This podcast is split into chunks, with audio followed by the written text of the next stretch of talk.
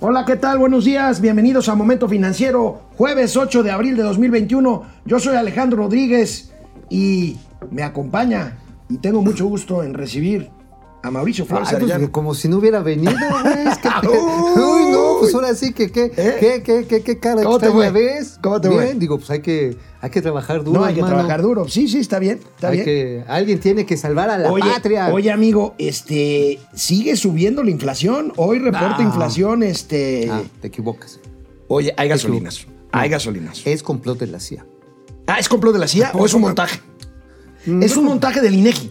Es un montaje, yo creo que de Lord Montajes. ¿De Genaro Villamil? Ah, ¿a poco él es? Madre, oye, esto ya está así como... como Oye, eh, como que ya se está diversificando todo, ¿no? Esto ya se parece, ¿sabes qué? El este programa de Scooby-Doo, Misterio a la Orden. y el malvado es... Y ¡tarán! Tendremos toda la información sobre la explosión ayer en la refinería de Minatitlán. Vaya que hace peligro el tema del mantenimiento en las instalaciones de Ay, Pemex. necio. A ver, esto es una parte benéfica. o también es un montaje. No, esto es benéfico. Porque mira, esto le permite, esto le permite a Pemex administrar el desastre. Entonces, truena acá, truena allá. Entonces, está bien planeado. O sea, mira. Bueno, echaron Mauricio. Flores nos platicará del relajo que traen con el tema de la redefinición del espacio aéreo de la Ciudad de México. A El ver qué ratón loco traes. aéreo. El ratón loco aéreo. Está re bueno. Está buenísimo, Sí, nada más que sí, ya cuando vas como a 8000 pies de, al- pies de altura, sí las sientes. Se ¡Uy! va la directora general de la Comisión Nacional del Agua, se va de embajadora de México a Francia. Vivirá en París, un exilio dorado, la directora general de la Comisión Nacional del Agua. ¿Cómo? Tendremos también esos datos. ¿Y quién queda la Alen? Queda un cuate que se llama Germán Martínez, que no es el senador de Morena,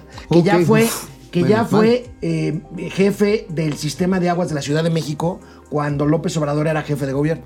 Híjole, pues a ver si le entiende, porque la sequía viene rudísima, señores y señoras. Se van a tener que hacer el baño de avioncito. ¿Sabes cómo es el de avioncito? ¿Cuál es el baño de avioncito? Las alitas y la cola. Nada más. Ay, ay, ay, empezamos. Esto es Momento Financiero. El espacio en el que todos podemos hablar. balanza comercial, Inflación, evaluación, tasas de interés, momento financiero, el análisis económico más claro, objetivo y divertido de Internet. sin tanto choro. Sí, Y como les gusta, peladito y a la boca. ¡Órale! ¡Vamos, réjete bien! Momento financiero.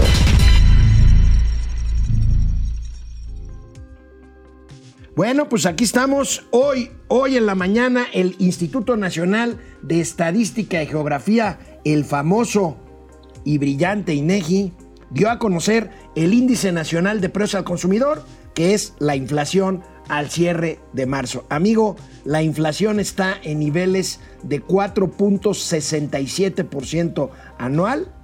El problema es la inflación, no la, no la subyacente, que está... O sea, el problema más bien es la Subyacente. es la subyacente que llega a 6% anual.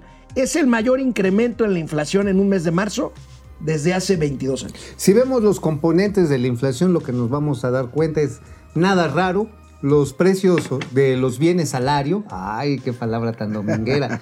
De los alimentos, pues la verdura, la carnita, la papa, los que están sujetos a cuestiones estacionales suben dramáticamente. De hecho, ayer también el grupo de análisis de mercados agrícolas, aquí tuvimos a GCM, tuvimos a Juan Carlos Anaya hace unas semanas, está reportando que precisamente este segmento, y mucho que tiene que ver con productos pecuarios, a huevo, huevo, pescado, pescado, este, con eh, pollo, y también tiene que ver con cuestiones estacionales. Sí, sí, sí. En Semana Santa, pues quien no come tilapia, pues come huevo, y si no come huevo, pues este, pues, eh, de Pues nada mira, más de ¿por eso. qué no antes de deshebrar todo este componente de la inflación como lo hacemos cada 15 días, vemos el video siempre didáctico del INEGI? Viene de ahí.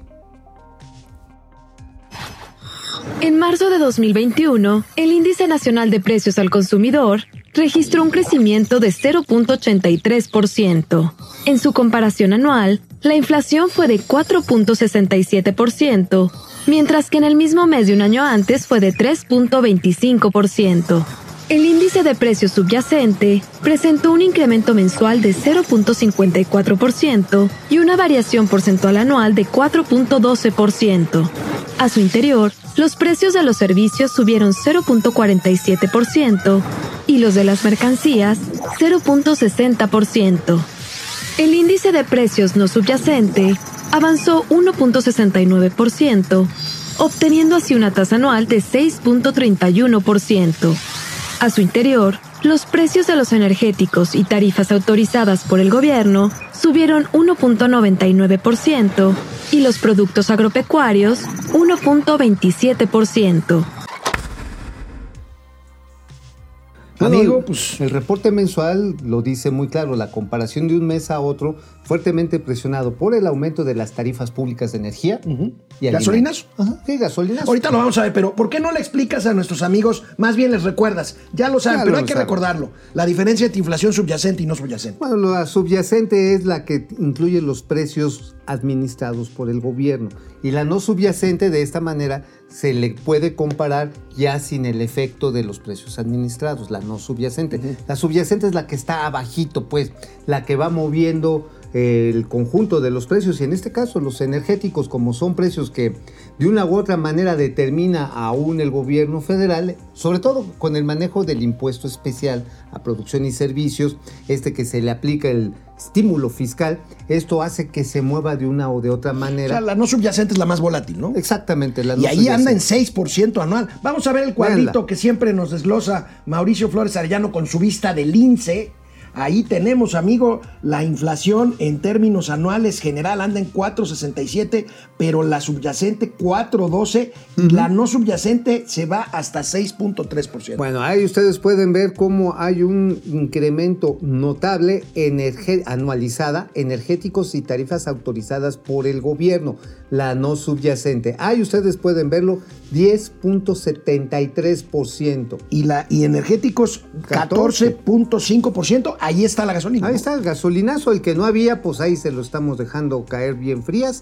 Eh, los productos agropecuarios, ustedes pueden verlo también en su incidencia, eh, ahora sí, anualizada, de 0.64%.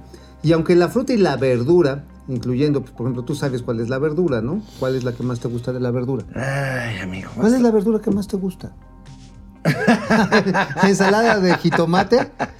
Pregúntale mejor ¿Te gusta, a te- otro. te gusta el pepino? ¿No Este- te gustan las ensaladitas verdes? Este, la, la pico de gallo. La pico de gallo. Ándale, La a mí me de gusta gallo. de tu coliflor, así A ver, órale, preparas. órale, órale, Pero bueno, también los productos pecuarios, a lo que nos referíamos, a lo que tiene que ver ya con productos más elaborados, pollo, huevo, eh, estamos hablando también de pescado, todo esto con impactos estacionales fuertísimos, 9.10%. Ahora, ¿qué otro segmento está creciendo en esta medición de INEGI? Ahorita quiero recordar algo que es importante. Vean, alimentos, bebidas y tabaco, 6.48%. Solamente no han crecido a un nivel así, pues, este, sorprendente. Eh, es más, hasta podríamos hablar de que hay un pequeño, así como que respiro, frutas y verduras, eh, lo que decías que te gustaba mucho. Y educación, las colegiaturas solamente suben, solamente suben después de la golpiza que le han puesto a los padres No, de familia en los últimos años, de 1.12%. Pero mi estimado amigo, ojo, este es un gran promedio. Esto no refleja toda la situación de las familias en particular. Sí, porque un ama de casa te va, de- te va a decir, eh, oye, y con justa razón. con ¿eh? justa razón te va a decir, oye, ¿cómo que 6% es más? Sí, me así como que, como que nada más subió el pollo, subió 15%, si a mí ya me lo doblaron. Sí. Regresamos después de una pausa aquí a Momento Financiero. Pues ahí tienen inflación y gasolinazo. Híjoles. Volvemos. Internet, ¿cómo están? Queremos invitarles a partir del próximo lunes. ¿Qué día es el próximo lunes? Es el lunes 12. 12, ¿no? Sí, lunes 12. A partir del lunes 12, nueva temporada de DDC, Diario de Confianza, a las 5 de la tarde, de lunes a viernes, con Cayo de Hacha y la hermosa Laura Brujes. Ahí van a ver por quién o quién no deben votar, pero sobre todo lo que les va a hacer enojar. Ay, Ni le bueno, dan a sentir. ya cambiaste el eslogan, pero bueno, vamos a ver. A ver. Vamos a ver quién está por no acá. vamos a pasar el video. Este, ya lo pasamos, ¿no? ¿O lo vamos a pasar ahorita?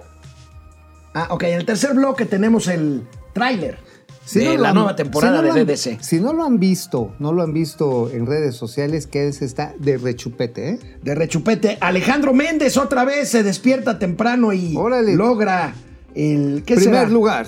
¿Qué será ese? ¿Qué, qué trofeo será ese? El- Sería- El, el ñoño de oro, ¿no? No, sería la, eh, la Mañanera Plus. La Mañanera Plus, Alejandro Mañanera Méndez. Plus. Tocayo, gracias. Ya sabes que aquí se te quiere. Mari- Mario Elcino, buen día. Eric Rodríguez desde Chihuahua. Ah, Guido Chihuahua. Corti, buenas gente.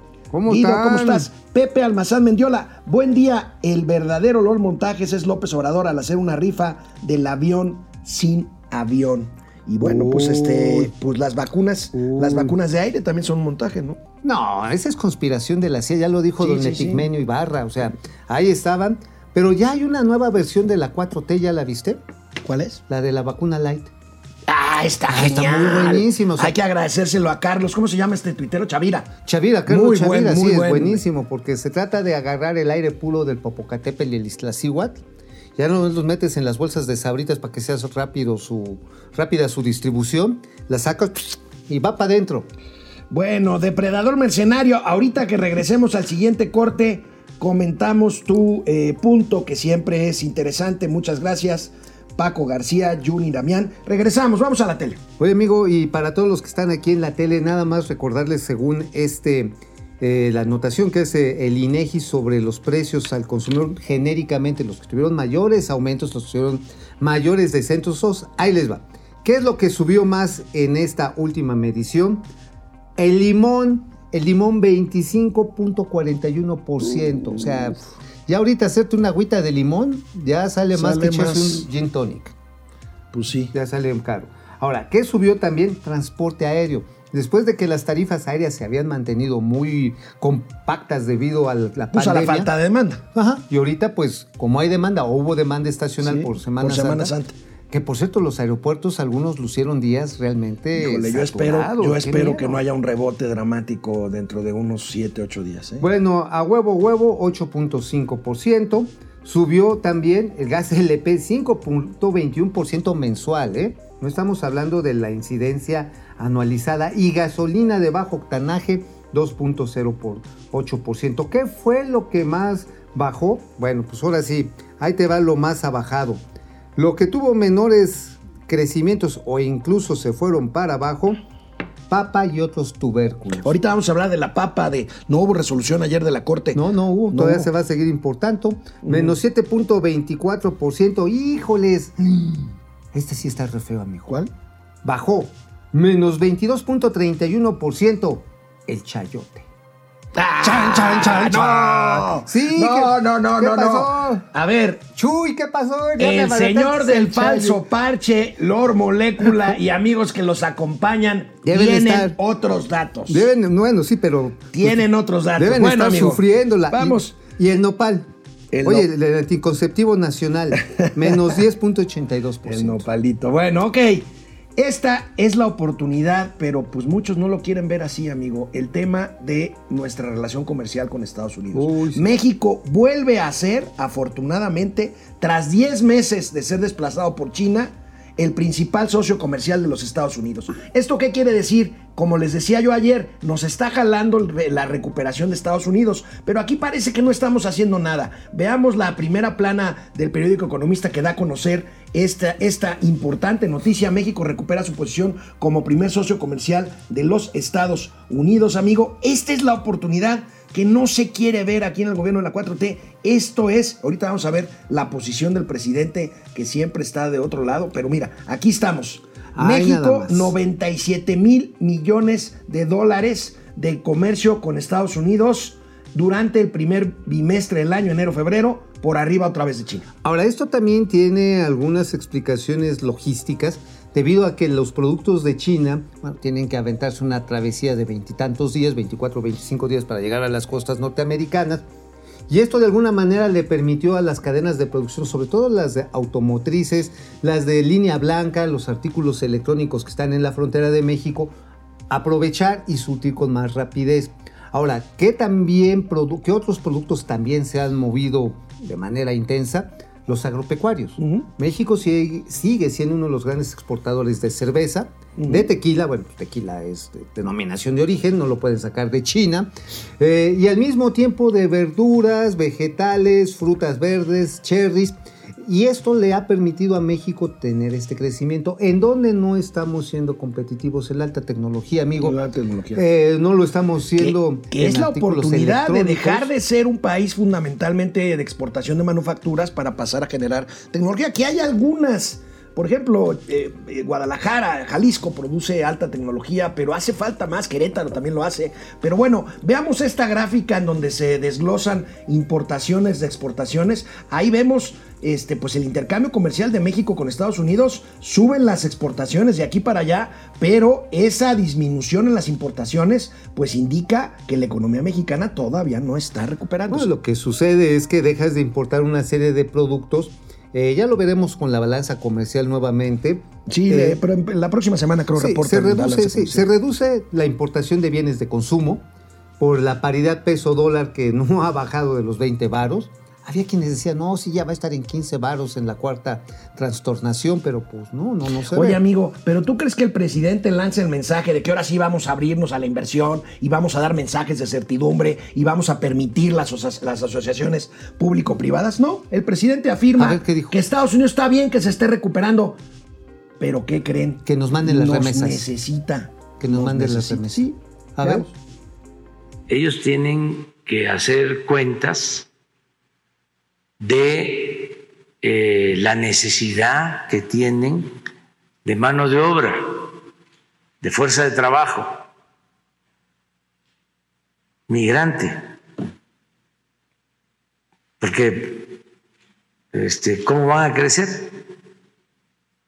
Necesitan, por más tecnología que hay, por más que esté automatizado todo, por más que avance la robótica, se requiere a los trabajadores. Sin manos. Entonces, eh, ¿cuántos trabajadores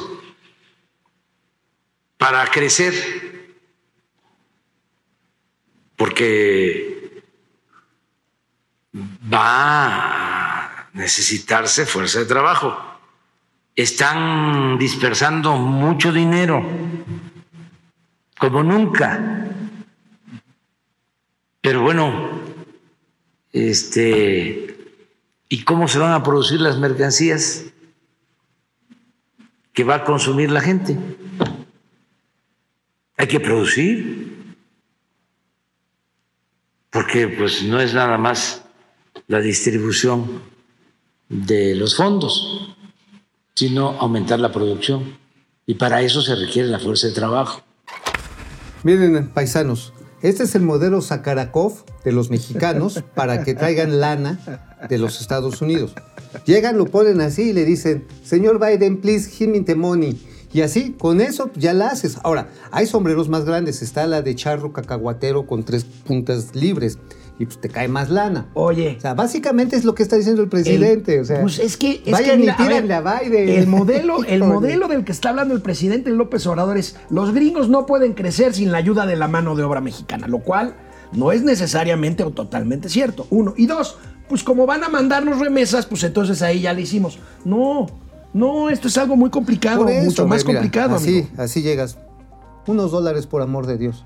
Oye, pero mira, lo que decías tú de que no necesariamente requieren más mano de obra, ¿eh? Pues Quizás, no. pa- quizás para trabajos muy simples, claro, si estamos pensando en que los paisanos vayan a cortar pasto o que O sea, la vayan pizca a de algodón, amigo.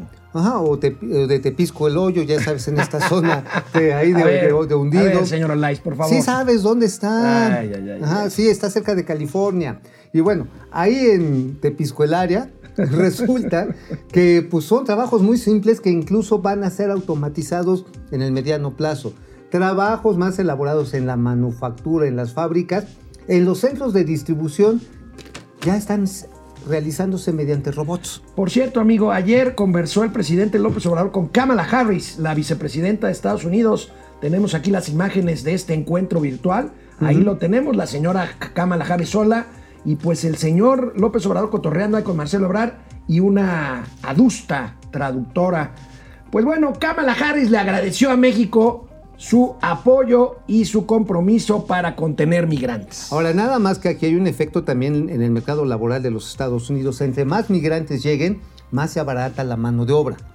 Y obviamente los migrantes que ya están asentados en los Estados Unidos no están precisamente contentos con la posibilidad de que les llegue más competencia. Canal 76 de Easy, canal 168 de Total Play, Momento Financiero, Economía, Negocios y Finanzas, para que todo el mundo Hasta los migrantes. les entienda. Bueno, pues este, les recordamos eh, el próximo lunes 12 regresa Diario de Confianza DDC con Cayo de H y Laura Brujés. Bueno, Va a estar de chupete ese. Va a estar muy bueno. Va a Sí, estar muy no bueno. se lo pierdan, Vamos por a estar- favor. vamos a estar ahí cuando nos hablen para hablar de economía y finanzas. Ahí vamos a estar. Depredador mercenario con la colocación de bonos de deuda. Ayer hubo otra colocación. El incendio de la refinería Minatitlán, los costos elevados de dos bocas. Por cierto, se comenzará a operar en 2023, y es cierto, ayer lo dije aquí en Momento Financiero. Y la inflación del 4.6%, la verdad no creo que tengamos el crecimiento pronosticado promedio del 5%. Depre, te lo venimos diciendo desde hace meses. Pues no, no se ve cómo. Ahora, esa refinanciación, ¿lo vamos a tocar en la tele? Este. es, eh, no. No, no, ¿verdad? Venga. Bueno, nada más rápidamente, el refinanciamiento es una de estas operaciones comunes que hace la Secretaría de Hacienda cuando tiene vencimientos. Sí, pues sí. Eh, se, le com- se le dice comúnmente patear el bote. Pues sí, echarlo lo- para adelante. Lo echas para adelante, redocumentas las tasas, cambias las garantías y sigues adelante con tu pan. Francisco. García, buen día. ¿Qué está pasando con la separación de Telmex y las nuevas reglas en 60 ciudades? Ah, pues eh, lo platicamos, no, ahorita ya nos ¿O da lo tiempo. platicamos en la tele? No, ahorita, ahorita lo tenemos tiempo. 40 Ah, segundos. bueno, nada más rápidamente, Take It Easy apenas es una consulta pública, ¿eh? Ok. Es una consulta pública, están calando a ver qué dicen los demás operadores. Obviamente hay muchos que dicen, no, no, espérense, no le quiten las reglas asimétricas a Telmex, porque si sacan de la azotea a León, nos va a merendar a todos. Juni Damián, José Almazán, Mendiola, Jacob Frías. Ahora sí el Teo Mau se la agarró como el peje en pura gira por el torito. ¿Sí Oh, te la bueno. Pues más o menos, ¿no? Digo, yo, alguien tiene que chambear, chavos, entiendan, neta. ¿O qué creen que rascarse el ombligo no cuesta trabajo? Bueno, pues hablando de la reunión de ayer del presidente López Obrador con Kamala Harris, la vicepresidenta, allá en Washington, el presidente comentó esto hoy en la mañanera. Afortunadamente se han ido entendiendo en el gobierno de Estados Unidos para normar nuestra relación bilateral. Ayer hablé con la vicepresidenta de Estados Unidos, señora Kamala, y tratamos el tema de la migración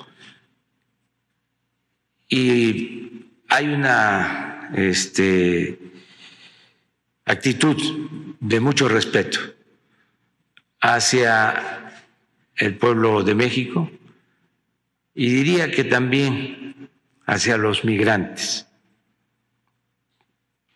Se está buscando que sea una migración ordenada, segura, una preocupación nuestra que hemos estado transmitiendo desde que debemos de proteger a los migrantes en el sur de nuestro país porque hay más riesgos de violencia en el norte de nuestro país. No queremos que se repitan casos como los de San Fernando de hace varios años, ni casos eh, como lo que sucedió también en Tamaulipas hace poco con eh, hermanos guatemaltecos que perdieron la vida, que fueron asesinados. A ver, el tema de los migrantes pasa por el mercado laboral, como lo estábamos diciendo, amigo. El hecho de que haya abundancia de mano de obra en un mercado abarata los salarios. Entonces, yo entiendo la migración masiva que hay de gente de Centroamérica y de mexicanos a Estados Unidos en busca de salario. Pero obviamente cuando llegan allá los salarios medios bajan. Y esto también es una complicación política al interior de los Estados Claro. Unidos.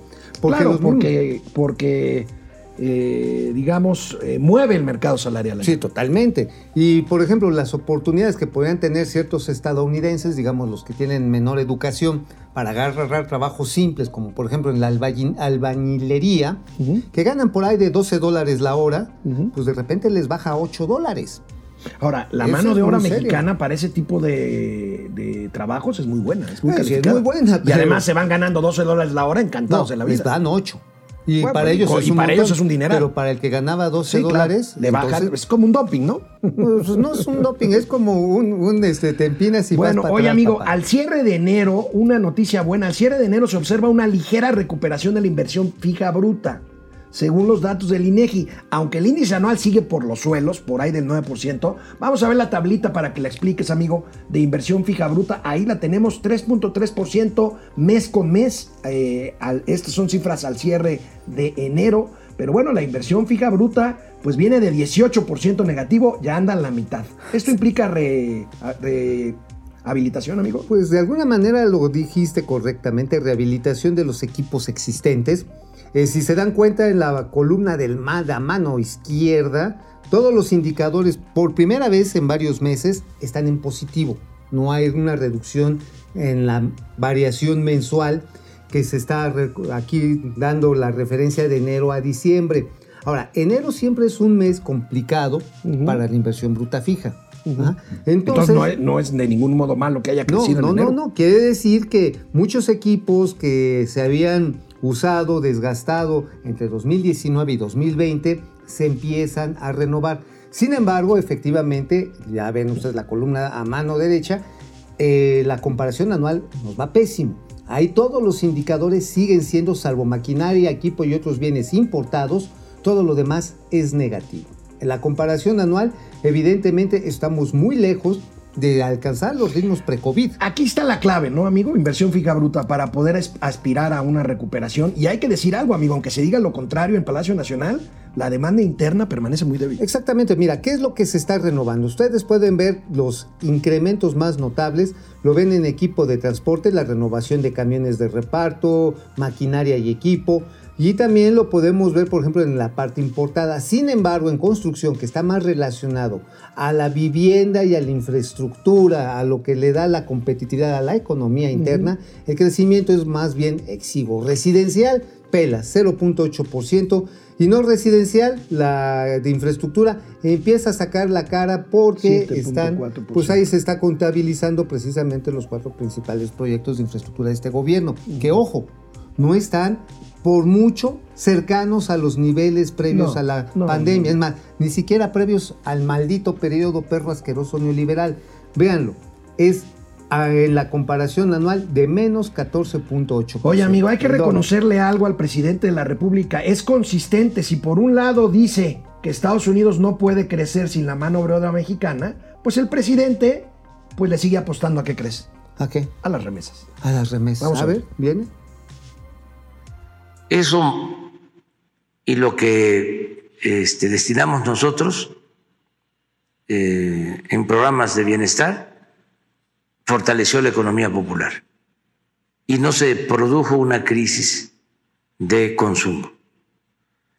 Pero lo mejor de todo, este, por si fuese poco lo que ya hicieron, es que en los datos que tenemos del primer trimestre de este año, tenemos eh, un estimado de incremento en remesas del orden del 20% con relación al año pasado.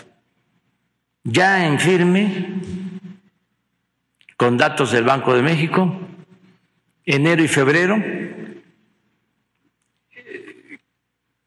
21% de incremento. Y nosotros en las proyecciones que tenemos de marzo eh, nos da lo mismo. Es decir, tres meses, enero, febrero, marzo, con incrementos del 20% en la llegada de remesas. Van a ser en tres meses alrededor de 10 mil millones de dólares Entonces, todo lo que podamos hacer por nuestros paisanos, lo vamos a hacer. Oye, fíjate que, amigo, pues esto es una visión de una economía trapiche. Fíjate que precisamente uno de los principales comandantes de las Fuerzas Armadas Revolucionarias Salvadoreñas, que después se hizo congresista. La FARC. Del, no, bueno, esas son las colombianas, ¿no? Ah, son las colombianas, sí. Ah, sí, el Farabundo Martí para la Ah, Liberación el- Nacional. Cuando Ajá. la época de la guerra Ajá, civil. sí, exactamente. El comandante Villalobos escribió hace seis años un artículo bien interesante en Nexos. Y hablaba de los riesgos de los países que se vuelven rentistas de las remesas.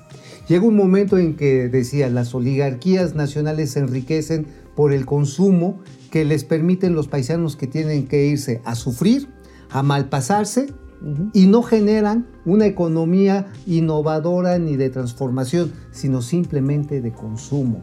Aguas. De ¿eh? regreso, de regreso del corte tendremos imágenes de la explosión y el incendio No. de ayer en la refinería Ese fue un. Lázaro Cárdenas de Minatitlán. Eso fue un, fue un montón. Momento financiero, economía, negocio y finanzas para que todo el mundo Hasta los petroleros. Me. Pues ahí tienen, ahí tienen campaña política, nueva temporada de DC a partir del próximo lunes a las 5 de la tarde. No se lo pierdan, va a estar, No se lo va a estar buenísimo. Está buenísimo. Bueno, ¿Quién vamos a, vamos a ver quién más anda por aquí, amigo. Este, Oye, qué mala onda de que vamos a andar de pirinches de la ayuda de Joe Biden para el consumo interno. pues sí, pues ahí andamos. Oye, pero no era antes, antes de que fuera presidente, el presidente que decía, no, qué mal, que nada más quieran vivir de las remesas los mexicanos Oye, que van a sufrir. Ya nos, allá". ya nos fregó Morgan Sánchez. ¿Qué dice Morgan? Dicen que ya está sintonizando montaje financiero. Madres. Montaje financiero. René Franco, ¿cómo estás, René. jefe Franco? Fer Rangel, Francisco Guerra, ya es jueves y aquí está el Capitán Kirk y el señor Spock. Ajá. Vulcanos, prosperidad y largo chupe. Bueno, Laura Ochoa, Víctor Manuel Sapien, Piceno, Chapis Guzmán, ¿cómo está Chapis? Chapis, ¿cómo Servando? González, querido Servando, Aleida. ¿Cómo están? Aleida, hola, hola, buen día. ¿Alguna noticia buena para hoy? Pues ya la dimos, la recuperación un poquito De ahí la inversión de la inversión fija en enero. O En sea, enero. es decir, están renovando materiales y equipos. Solo que es cumple de mi hijo guapo, Iván Arenas. Te amo, hijo. Iván saludos. Arenas. Felicidades, Iván. feliz cumpleaños. Feliz Pásala cumpleaños, qué buena onda. ¿Cuántos cumplirá? ¿Cuántos cumple? Dinos, Aleida. Vamos a la tele, ahorita nos dices cuántos cumplió. Porfis. Ayer por la tarde, cerca de las 5 de la tarde, eh, hubo una explosión en la refinería de Pemex en Minatitlán. Está, esta refinería está, si ustedes no conocen Minatitlán, en plena zona urbana. Bien la zona Minatitlán. urbana creció y se comió Por los eso, terrenos ahí está, es la, zona combinada, las ciudades gemelas o los puertos gemelos de Coatzacoalcos y Minatitlán. Vamos a ver las imágenes de este siniestro. No mames, hasta acá llega. Deshogaron, va.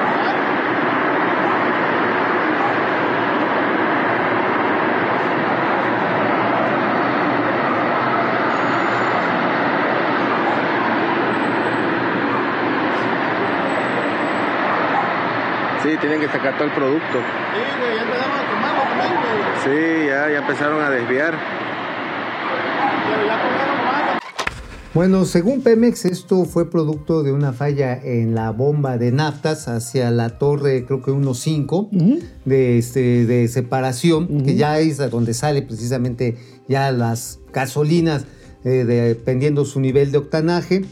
Sin embargo, todo esto está relacionado con un terrible problema de mantenimiento. Un terrible problema de mantenimiento que llama la atención. Esto pasaron dos horas antes de que Pemex saliera a explicar algo, luego inexplicablemente borró sus tweets y tres o cuatro horas después del siniestro, eh, ¿Cuáles son los finalmente envió su tweets? parte Pemex. ¿Cuáles fueron sus primeros tweets? Sus primeros tweets hablaba de que no había heridos. Este, de- borraron, no sé por qué borraron esos tweets, yo los tenía registrados, yo los retuiteé. Y luego salió este parte de Pemex. Y después el de Rocío Nale, la secretaria de Energía. Ahí tenemos, es lo que dice Mauricio. Este, sí hay heridos, hay siete heridos, hasta donde yo tengo entendido, ninguno de gravedad, afortunadamente. Y Rocío Nale, que no le aplaudieron los árabes, eh, salió más tarde, 8.26 pm, eh, de, eh, diciendo pues que estaba todo controlado. Precisas- precisamente un fuego en un tanque de almacenamiento después de la separación de la torre de, de separación. Ahora, hay diversas versiones de periódicos locales que remiten a que, bueno, los bomberos del lugar no tenían ni cascos ni mangueras. Tuvieron que llegar los cuerpos de protección civil y, de otras, y de otras instalaciones de Pemex, tuvieron que llegar de Cozoleacaque y de la Cangrejera a apoyar a los bomberos que hay que no tenían, bueno, no traían ni extinguidores, mano. Oye, amigo, esta es una llamada de atención para el tema de mantenimiento porque ¿Ya tenemos... cuántas van? Ya van varias. Ya van, mira, tronó En- eh, Salamanca Tronó Salamanca, este, Minatitlán. tronó Minatitlán, tronó- Salina Cruz. y Reynosa. y Reynosa, 4 de 6. Hombre, ánimo, 4T. En, ¿Qué que te gusta? ¿En un mes? o Oye, chingamos otra vez? Veamos con especial atención esta fotografía Ah, que es de apuesta, premio. apuesta, apuesta, apuesta. ¿De qué? Que en dos meses truena. Ya llegamos a las 6. Bueno, ahorita vamos a ver qué dijo el presidente de esto, pero esta fotografía, esta fotografía, no, una fotografía dramática de un trabajador de Pemex materialmente cerrando las válvulas con el fuego a unos cuantos metros de él. Esto es, es una foto de mucho valor periodístico y Y no, de y de mucho valor valor. de este hombre. Este, esta foto ya dio la vuelta al mundo. No tiene más de 100 metros de distancia de donde están Qué las bárbaro, llamas. ¿no? Este, y bueno, aquí llama la atención, amigo, es una grave llamada de atención porque imagínate la falta de mantenimiento. Ve los ductos. No nos olvidemos, Ve ve, los ductos. ductos, oxidados. Imagínate, recuerden, amigos, que hay una planta, una sola planta nuclear en México, está también en el estado de Veracruz, en Laguna Verde. Imagínate un siniestro en Laguna Verde. Bueno, pues ha estado a punto de nada, ¿eh? De tronar, ¿verdad? En diciembre pasado estuvo durante 13 horas en lo que le llaman alerta naranja debido a que en la recarga de uranio, lo que no había pasado en el perro maldito asqueroso Fuchicaca periodo neoliberal, sucedió. Sucedió porque se equivocaron en las instrucciones con el contratista y para ahorrarse una lana dijeron, tú métete, ya cámbiale, métele. Pues total, es como, como cambiar las sabritas del rack, ¿no? O sea, chingue su mal, ponemos unas que se va a alerta naranja. O sea, digo, bendito Dios que estábamos de vacaciones y no nos enteramos. Bueno. Viejo, aguas. Chernobyl, que el Chernobyl. Chernobyl. Este, Laguna Verde. Laguna Verde. En caso de una tragedia que esperamos nunca se dé, en cuatro horas una nube radioactiva estaría sobre Veracruz y en 12 Bueno. sobre la Ciudad de México. Bueno, pero para el presidente, Ojalá que nunca. para el presidente que está en campaña electoral, ¿Qué fue? no hay purrum. ¿Qué fue? A ver. que es más del doble de lo que eh, estaban produciendo cuando llegamos al gobierno. Porque estamos invirtiendo, pues debemos de llevar invertidos como 25 mil millones de pesos en la reparación, eh, la modernización de las refinerías. Esa refinería de Minatitlán está en reparación y también Salina Cruz, todas. Oye, amigo, aquí la verdad es que es como que taparle el ojo al macho. Neta, neta. O sea, estamos hablando de que al Plan Nacional de Refinerías en términos de reparación, uno que se elaboró cuando iban a tomar el poder, hablaba de que se le tenían que invertir entre 5 mil y 7 mil millones de dólares a todas las refinerías de México para que no pasara esto. No se les ha invertido ni una quinta parte. Y esto evidentemente está llevando a esto. Ahora, le meten y se les descompone, ¿eh? Le meten lana y truena. mira, yo me acordé cuando llevo mi coche, me cobran 10, 15 mil pesos el mecánico, me lo regresa y queda peor. Y queda peor ahora sí, no, ya nomás no jala. Pues es que es una apuesta fallida, amigo, es una apuesta fallida. Pero bueno, mucho se ha dicho que ya no hay guachicol. Ah, pero los guachicoleros, Están felices. pues porque ya, independientemente de que siguen los piquetes de los ductos, Los que te esos gustan. que te gustan, veamos este trabajo de reforma de hoy, del periódico Reforma. Cambian guachicol con tráfico en aduanas. Pues ahora resulta, si vemos la ampliación de los párrafos de esta nota, ahora resulta, amigo, que el guachicol ya se hace vía las aduanas, con pipas desde Texas y barcos por puestos de Tamaulipas, para meter, esto ya es guachicol contrabandística. Ajá, bueno, estamos hablando de otro nivel de crimen organizado. En septiembre del año pasado, amigo, recordarás que lo platicamos, que doña Raquel Buenrostro, el SAT y precisamente la Dirección General de Aduanas decían, aguas, están llegando barcos con doble fondo y están introduciendo el combustible de manera ilegal a México sin pagar IVA, sin pagar impuestos de, de internación Y por supuesto, derechos aduaneros dejan Oye, nada. a- ni amigo. ¿no para eso habían militarizado las aduanas? Pues sí, y para eso se habían militarizado puertos? los puertos. Y siguen pasando. Es una... No, no, digo, a ver, perdónenme, pero discúlpenme. Las aduanas en este país han sido permanentemente un queso gruyer. Y no es la primera vez que entran mandos militares. El poder corruptor del crimen organizado es bien cañón. Y llegan y toma la barbón. A ver, plata o plomo. Así se las gastan, ¿eh? Pues sí, no, no es una gran No, mafia no, no la de es- las no es aduanas. Canal 76 de Easy es Vive TV. Canal 168 de Total Play es Mundo Ejecutivo TV. Momento financiero, economía, negocios y finanzas para que todo el mundo, Hasta los guachicoleros. Pues sí. pues sí, le entiendan, que le entienden bastante bien. Regresamos. Aquí estamos de regreso a internet. ¿Qué ondita? ¿Cómo les va? ¿Qué ondita con Oye, este, pues qué onda con este contrabando, pues aprovechando, como dices tú, amigo, que la gasolina está cara, pues es un negocio grande. Es un gran negocio de arbitraje. Considera que, por ejemplo, de esa manera evaden el pago del IVA, eh, los impuestos de internación, los derechos aduanales, más aparte el IEPS. O sea, mínimo así, eh, calmadita la cosa, ellos pueden estarle ganando fácil un 50%. es una- y es esto ya mochándose, ¿eh? O sea, pensando que hay una Ya con todo el salpicadero. ya digamos, lo internan a 10 pesos, es lo que les cuesta, lo pueden vender en este en 20. En 20 Gran y ese negocio. 20 es esos 10, pues lo dividen y se quedan con 5 ya. Juan Ramón No, Rocío Hernández desde Guanajuato, Ari Loe nos decía bien, bien buen, buen, perdón, jueves, gracias. Saludos, ya se te hizo Gustavo bolas la- López la Marín, buchaca. saludos equipo galáctico desde Puebla. ¿Cómo están? San, Cripr- San Ciprián, San Ciprián. Este, eh, buenos ¿Qué días dice? a ¿Qué todos. Leti Velázquez, Guillermo Jiménez Rojas desde Zamora, Cruz Omar, Gutiérrez Chávez desde San Miguel de Allende, Leti Velázquez, los dos grandes de las finanzas. Gracias, Leti. Gracias, Paco gracias. Trucus. Paco Espero que este sea el mejor de tus jueves. Gracias igualmente. Iguanas ranas. Longstroke, Leo In, Francisco Ceguera, José Ramón González. ¿Es cierto que el precio de la gasolina, el IEPS es fijo? Es decir, no varía de acuerdo con que si sube o baja el... De acuerdo a la decisión que tome la Secretaría de Hacienda. Laura Ochoa. Con o sin estímulo. Gasolinazo presente y precios al alza. Pues sí, Francisco García, Eric Huertas de Bienvenidos. Chicago, desde Chicago nos dice que somos Bob Spencer y Terence Hill de la Ay, ¿te acuerdas? Ay, qué bonito. Ajá, Trinity. Sí, sí. Ajá, Guillermo juntos Sánchez Mendoza. Dante Delgado, Eliseo Hernández. Laura Ochoa, Dulce Ojeda, Mau Ríos, a los hermanos Montajes, nos dicen Nancy González. Buen día, Pinky, cerebro de las finanzas. Oye, gracias de veras. Habría que disfrazarnos como los hermanos Caradura.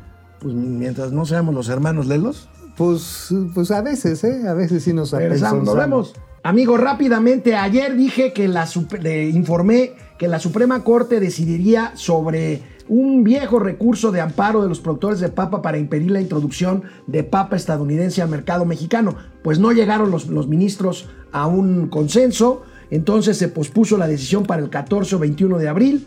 Por cierto, el, el Poder Judicial también decidirá pronto si es constitucional el decreto que prohíbe el uso del glifosato y del maíz transgénico. Hay varias- caso- varios temas. El caso de la papa es muy emblemático porque los productores de México, que son muy buenos, están básicamente en Sonora y en las partes altas de Veracruz.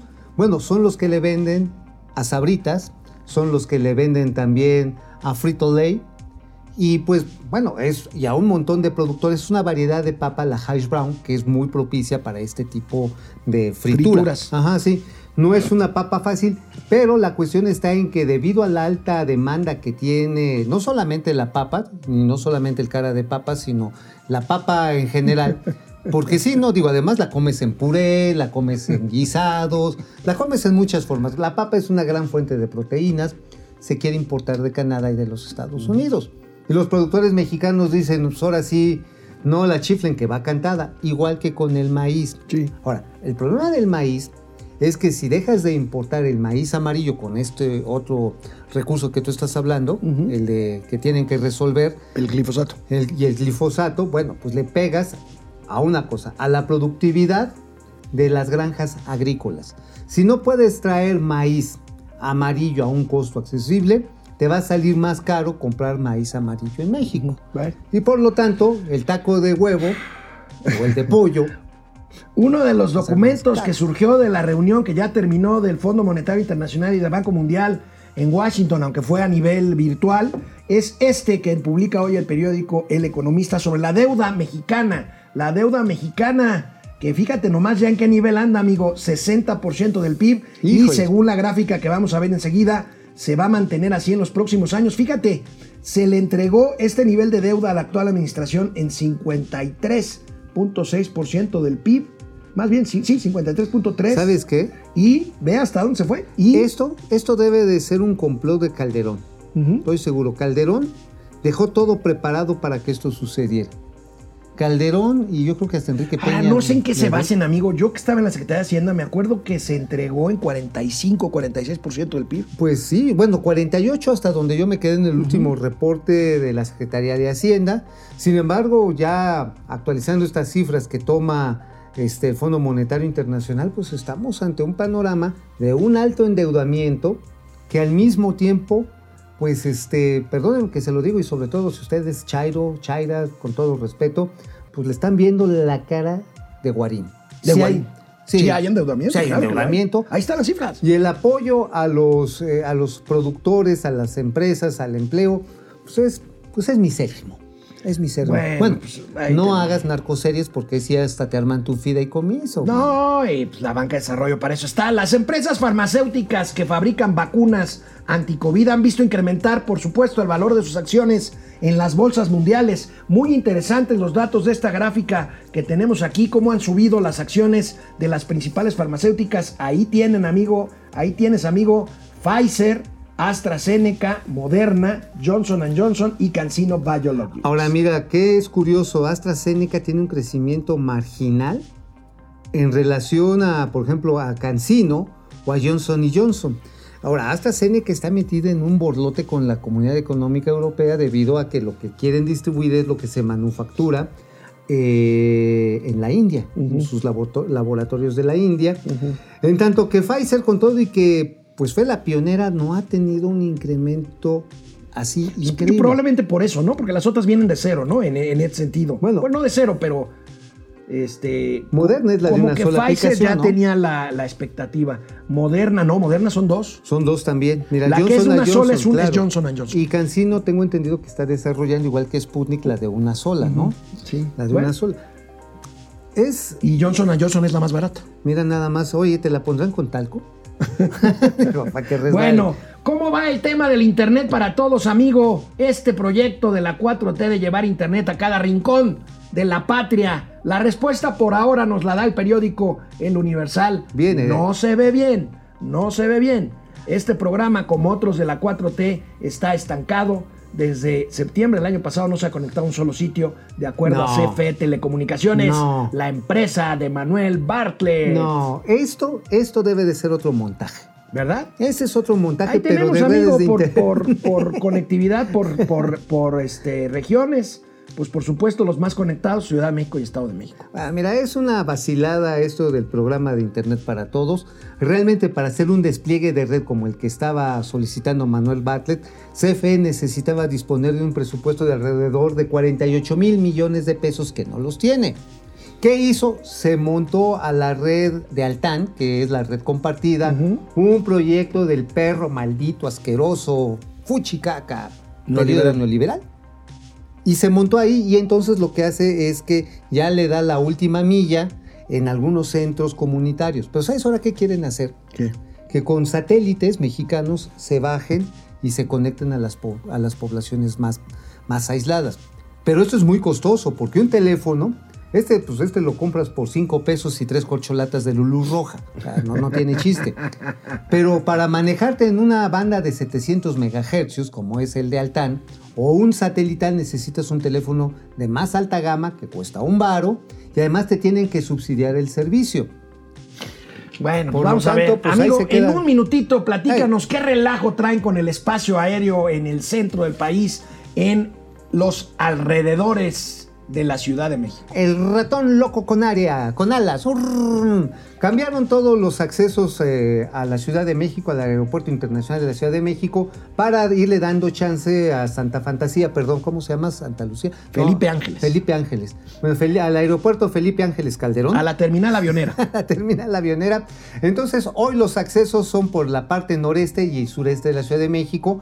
Y esto, a su vez, ha extendido de 64 a 134 kilómetros la zona de impacto sónico sobre las zonas urbanas. Entonces, como bajan los aviones del norte, así como tú comprenderás desde San Mateo para acá, Hasta Pino Suárez. Ajá, así viendo para Catedral, vienes bajando y entonces la onda sónica ahora afecta alrededor de 10 millones de personas, Estado de México, Ciudad de México y toda la parte, digamos, poniente de la Y ciudad sur. Y el sur. Hay gente que se está quejando en el sur de la ciudad, en Tlalpan, por ejemplo, donde ustedes tienen su casa, por el ruido, que la verdad no es mucho. ¿eh? Eh, Este, De todas maneras, deja, no deja de ser una contaminación, eh, pues ahora sí auditiva. Lo, lo canijo aquí es que se están realizando aterrizajes con mucho mayor gradiente en, la ulti- en las últimas los cinco millas. pilotos se están quejando. Tengo informes de chats entre pilotos están muy enojados. Sí, claro, porque tienes que ahora sí vas bajando despacito, despacito desde muy lejos, así te vas dejando caer. Y entonces en, en lo que ya llegas sobre la Ciudad de México, te clavas, ¡fum! Y es una bajada. Pues es para ensayar el, libra- el libramiento del cerro de Santa Paula. en Yo creo Santa que sí, ¿no? entonces sí se siente que los aviones tienen que amarrarse. Yo lo hice un par de vuelos en los días pasados y sí se siente el amarrón y Bueno. el consumo de combustible va para arriba. Bueno, para terminar, sale de la Comisión Nacional del Agua, lo informa el propio presidente de la República, su directora general Blanca Jiménez Cisneros. Será propuesta ante el Senado para ser embajadora de México en Francia y será sustituida por quien fuera el director del sistema de aguas y agua, de agua potable de la Ciudad de México en la administración de López Obrador, Germán Martínez Santoyo. Oye, pues ojalá que le entienda, ¿eh? porque tenemos un problema de Grave. sequía que vamos a platicar en la próxima edición de Momento Financiero. Nos vemos mañana ya viernes aquí en Momento Financiero. Cuídense. Ahí nos Usen vemos. cubrebocas, por favor. Si pueden.